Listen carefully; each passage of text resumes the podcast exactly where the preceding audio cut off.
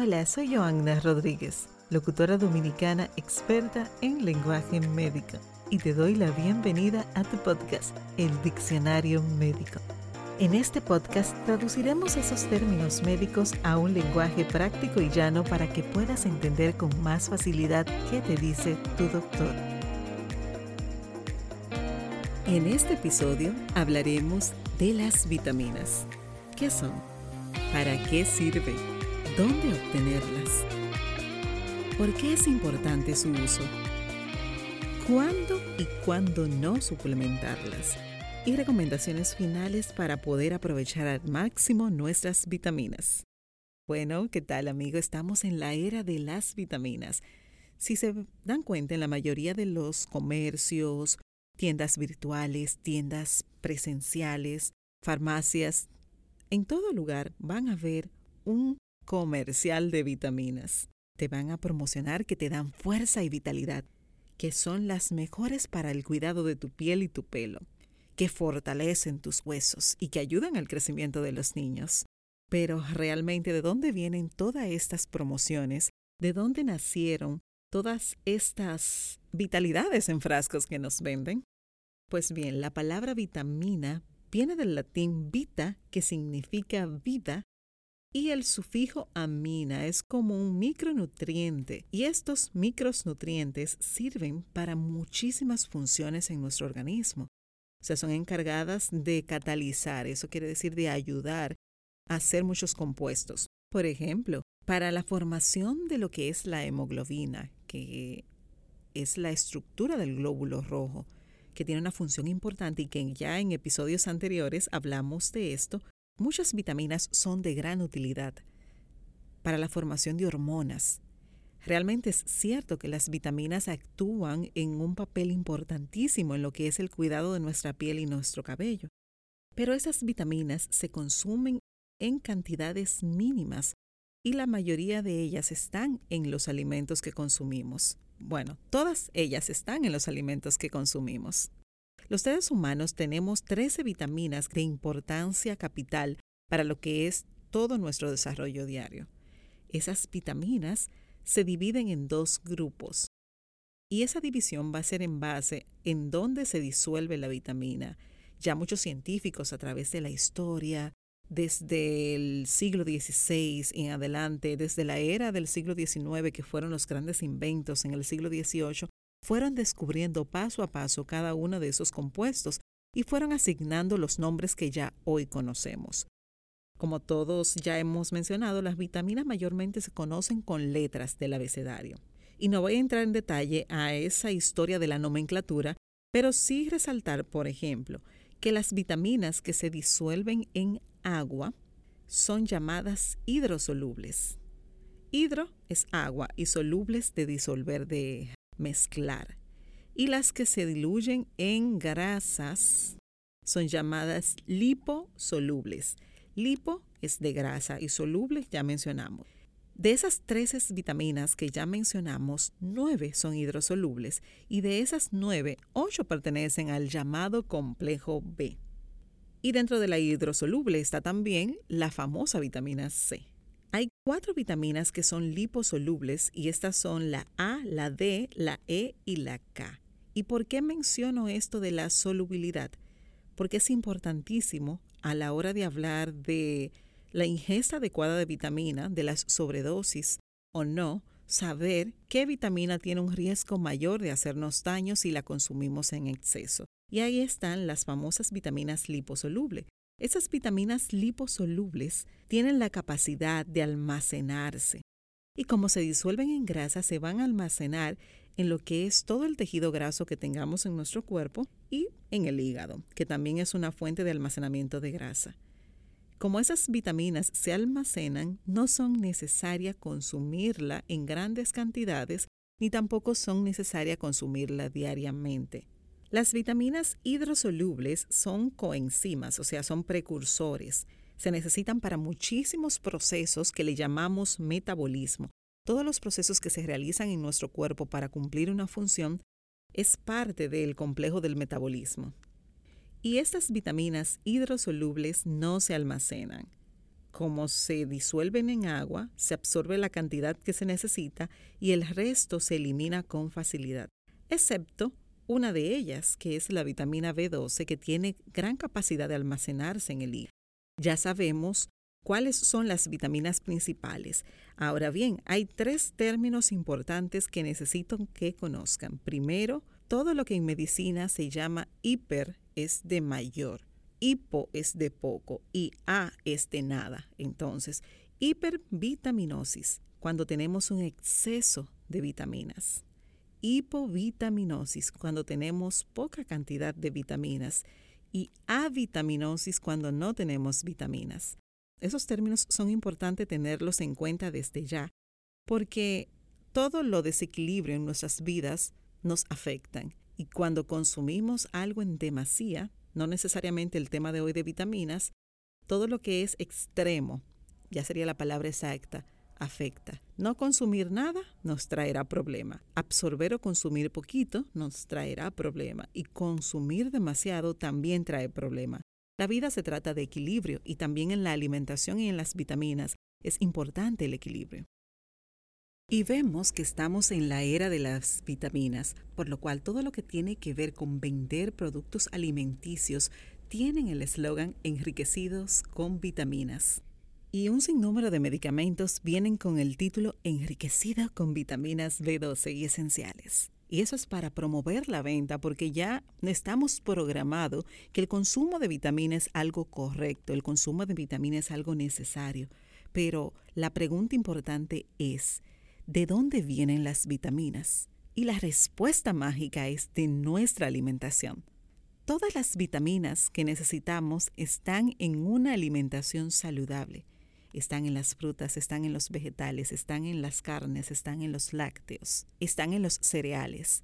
Por ende, de aquí la importancia que tenemos que adaptarnos a consumir una alimentación equilibrada, una alimentación balanceada, porque esta alimentación balanceada nos va a proporcionar todas las cantidades de sustancias y nutrientes que vamos a obtener para las funciones vitales.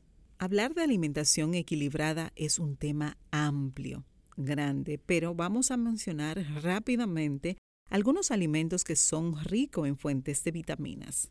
Las ingestas de vitaminas, como mencionamos, son mínimas, no se necesitan grandes cantidades y como también mencionamos, las que son liposolubles tienden a almacenarse.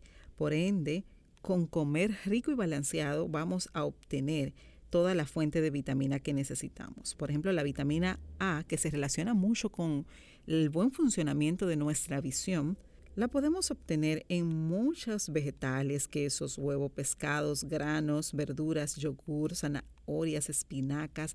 Todos esos vegetales de hojas verdes, los frutos amarillos, tienen rica cantidad, tienen alta cantidad de vitamina A. Por ende, una persona que coma una porción mínima, una o dos, tres porciones de estos alimentos al día, no necesita una suplementación de vitamina A, al menos que tenga un desequilibrio en su absorción, o sea, no pueda absorber, no pueda obtener por sí solo de los alimentos por un problema ya a nivel del aparato digestivo, que son casos especiales. Las vitaminas del complejo B son mayormente de fuente animales, pero también algunos cereales como el arroz, los lácteos, la avena, los champiñones o hongos, como aquí le conocemos en República Dominicana, tienen gran cantidad de lo que son vitaminas B, los granos, el brócoli, el tomate, los pescados, las aves, la leche, inclusive el maní, la leche de soya, todos esos alimentos son ricos en vitaminas B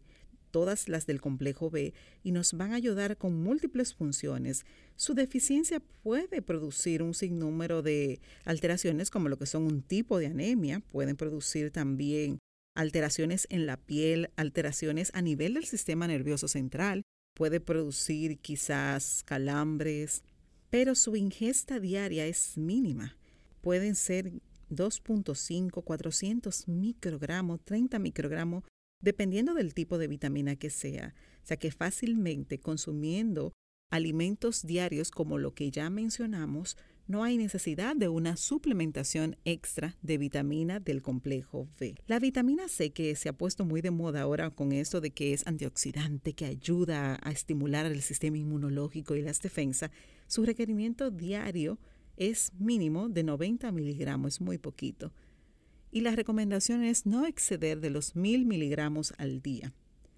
Esa es una vitamina que es hidrosoluble, por lo tanto su almacenamiento no es tan común, pero sí existe. Sí existe exceso. Si yo tengo una dieta rica en alimentos que contengan vitamina C, como son los cítricos, los pimientos, las fresas, eh, el brócoli, todas esas frutas que son tropicales tienen alto contenido de vitamina C y aparte de eso también suplemento extra, fácilmente yo puedo verme con alguna sobrevitaminosis C. Por ejemplo, las famosas piedras renales, los cálculos o litiasis renales, como su nombre es correctamente. Una persona que tenga una alimentación saludable y aparte de eso suplemente su organismo con vitaminas extra o quizás tome varios tipos de vitamina, como puede pasar. Hay personas que compran una vitamina o un suplemento alimenticio, como te lo venden, y tiene una cantidad de vitamina C, pero también estás consumiendo la vitamina C por la alimentación y estás consumiendo la vitamina C sola. Esto puede ocasionarte una acumulación de sales y producir cálculos renales y tú entender que no tienes una razón, porque mayormente la gente asocia los cálculos renales al consumo de gaseosas.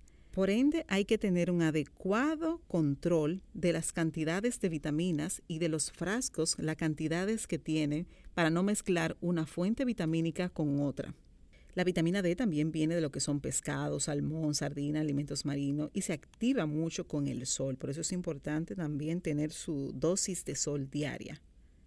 La vitamina E de aceites vegetales, de nueces, semillas, germen de trigo y la vitamina K viene también de verduras de hojas verdes, como el brócoli, espinaca, aceites vegetales y algunos cereales.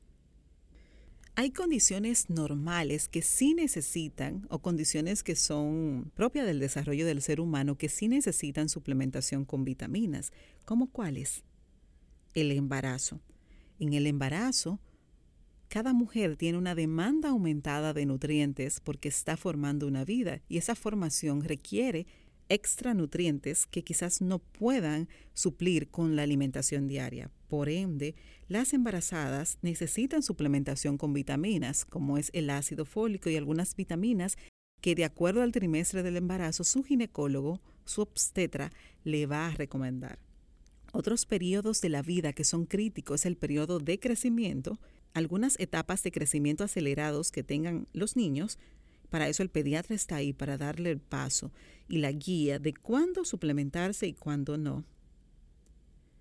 Y en los ancianos, algunos geriatras, en algunas ocasiones, quizás por la disminución de, de la absorción de su intestino, o quizás algunas otras condiciones, les recomiende consumir algún tipo de vitamina esas tres condiciones de la vida son condiciones que necesiten suplementación. En otras condiciones que no son ya condiciones normales, por así decirla, por ejemplo, personas que tengan alguna enfermedad que limite la absorción. Ahí sí necesitamos una suplementación extra. Y claro está, cuando hay una carencia de la misma. Hay algunas condiciones, por ejemplo, como el estrés, va a producir lo que es el aumento de radicales libres y la vitamina C es un buen antioxidante y va a disminuir esos radicales libres. Hay también algunas creencias que las vitaminas engordan porque se relaciona el estar en peso aumentado, el estar gordito, con buena salud. Y no necesariamente estar gordo es estar en salud. Recuerden que todos los desequilibrios son, recuerden que todos los desequilibrios no son saludables. Una persona puede estar en un peso aumentado para su edad, para su talla, estar en sobrepeso, estar en obesidad y tener una alimentación rica en comidas chatarras que no le proporcionen las cantidades de vitaminas necesarias. Por ende, una persona que esté en sobrepeso, que no suplemente o que no ingiera las cantidades de alimentos saludables, necesita una suplementación para cubrir esas carencias que tienen de vitamina por una alimentación no equilibrada. Las vitaminas no engordan de por sí, sino que si hay desequilibrio, nuestro organismo es sabio y este organismo va a buscar mecanismos de que podamos suplir y una de las fuentes de suplir vitamina es la alimentación.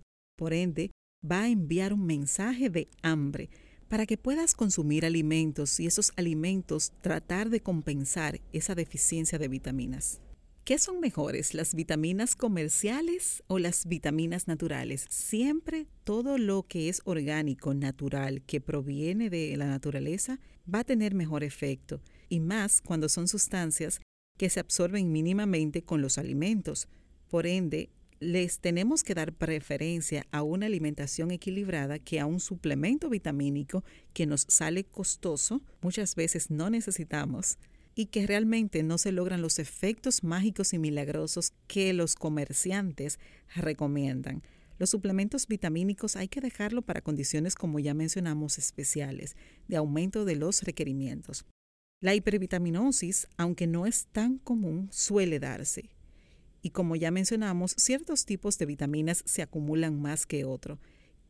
Por ejemplo, los deportistas o personas que entrenan tienden a tener una mayor frecuencia de acumulación de vitaminas, de tener hipervitaminosis. Y ya para ir cerrando, algunas recomendaciones que podemos dar para poder sacarle provecho a nuestra alimentación es, la mayoría de las vitaminas son sensibles al calor, por ende, no tenemos que cocer en exceso lo que son verduras y frutas si vamos a hervir algunos vegetales, tratar de que el agua ya esté en ebullición a la hora de cocerlo, para así disminuir la pérdida de vitamina con este proceso. Las frutas, muchas de ellas tienen la mayor cantidad de vitamina en la cáscara, por ende, tratar de consumir a medida de lo posible las frutas con su cáscara bien lavada, bien higienizada, claro está, evitar alimentos que estén preparados, yo sé que con esto de la globalización, del trabajo, de las obligaciones, nos sale más rentable comprar productos precocidos, pero es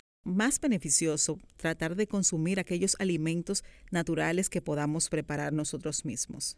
Y ya como le he mencionado durante todo el episodio, tratar de equilibrar la dieta en caso de no tener la capacidad de consumir una dieta equilibrada por una corriente religiosa, una corriente alimentaria, por cualquier condición que tú entiendas, entonces sí necesita una recomendación y una evaluación de tu médico para ver cuáles vitaminas tienes que suplementar por X o Y razón ya sea porque no te gusta un tipo de alimento o porque elección decidiste no consumir esos tipos de alimento, por ejemplo, los más comunes los vegetarianos o veganos deben tener una dieta muy rica en cantidades de alimentos para poder cubrir los requerimientos de las vitaminas que provienen de las carnes, pescados. Por ende, esta también grupos de personas es muy importante que se acerquen a su médico para recibir algún consejo de si necesitan o no una suplementación. Y bueno amigos, resumiendo, hoy hablamos de vitaminas.